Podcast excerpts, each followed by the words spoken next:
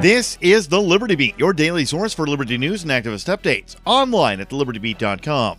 I'm Brian Hagan with your Liberty Beat for Thursday, March 12th, 2015. Gold is trading at $1,155, silver at $15.50, and Bitcoin is trading around $292.15. Support for Liberty Beat comes from CoinArch, offering innovative trading solutions for Bitcoin. Do more than just buy and sell Bitcoin. Use long and short positions to profit in rising and falling markets and boost your returns through leverage.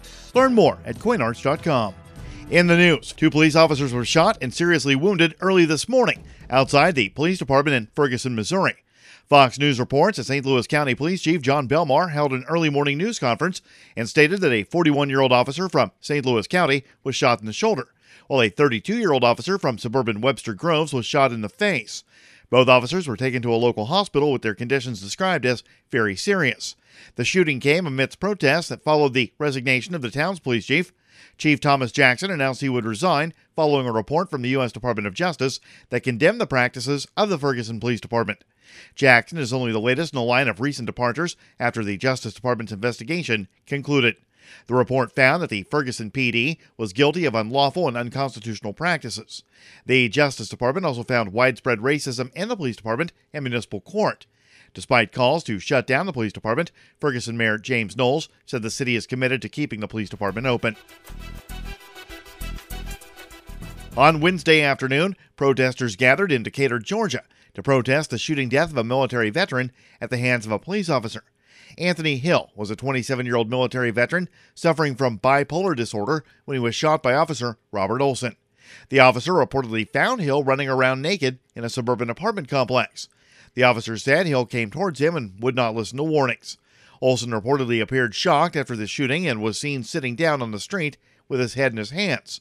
The Georgia Bureau of Investigation will now handle the official investigation. Protesters rallied outside of a county courthouse and marched through the streets, shutting down busy intersections. The Liberty Beat is sponsored in part by My Magic Mud, detoxifying tooth powder, the most effective and affordable dental care around. Get a 150 application jar at mymagicmud.com. Looking to promote your business or cause to tens of thousands of loyal listeners? Well, for a limited time only, the Liberty Beat is offering you the chance to save big while spreading your message. It's simple. Just sign up for three months of advertising and get your fourth month free. Don't miss this unique opportunity.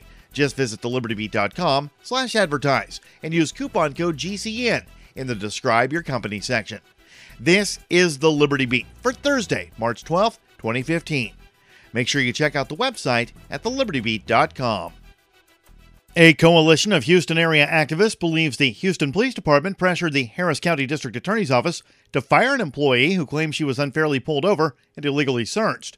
On November 14th of 2014, Denise Garcia says she was pulled over by a Houston Police Department officer for an unknown reason. After requesting her driver's license and registration, the officer began asking to search the vehicle. The officer removed Garcia from her vehicle before searching the entire vehicle and trunk. A female officer was eventually called in to search Garcia's bra and pants. The officers also went through her wallet and deleted recordings from her cell phone. Garcia warned the officer that she would seek legal redress for his actions. After being held for over an hour, she was finally released with no charges. On November 20th, 2014, she was put on paid leave and notified of an ongoing investigation by HCDAO. On December 14th of 2014, she was fired. The Greater Houston Coalition for Justice is calling for Garcia to be issued an apology her work record cleared, and reinstated to her position with back pay. The coalition is made up of groups including the American Civil Liberties Union of Texas, the Black Heritage Society, the Houston Peace and Justice Center, and the Council on American Islamic Relations. Two Texas state senators have introduced a new bill that would require warrants for the use of Stingray cell phone surveillance. Senators Craig Estes and Rodney Ellis introduced Senate Bill 942, which would require warrants for GPS tracking devices, international mobile subscriber identity locators, including Stingray cell phone surveillance devices, also known as cell site simulators. On March 9th, the bill was referred to the State Affairs Committee. Stay tuned to Liberty Beat for more on this bill. Don't miss the 512 Bitcoin mini conference this Saturday from 3 until 10 at Brave New Books in Austin. The event will feature an intro to Bitcoin and speeches from Cody Wilson, Lyn Ulbricht, and others. The event is sponsored by Airbitz Wallet and Directory and CoinVault ATM. This is the Liberty Beat for Thursday, March 12, 2015. I'm Brian Hagan reporting, reminding you spread liberty with a smile.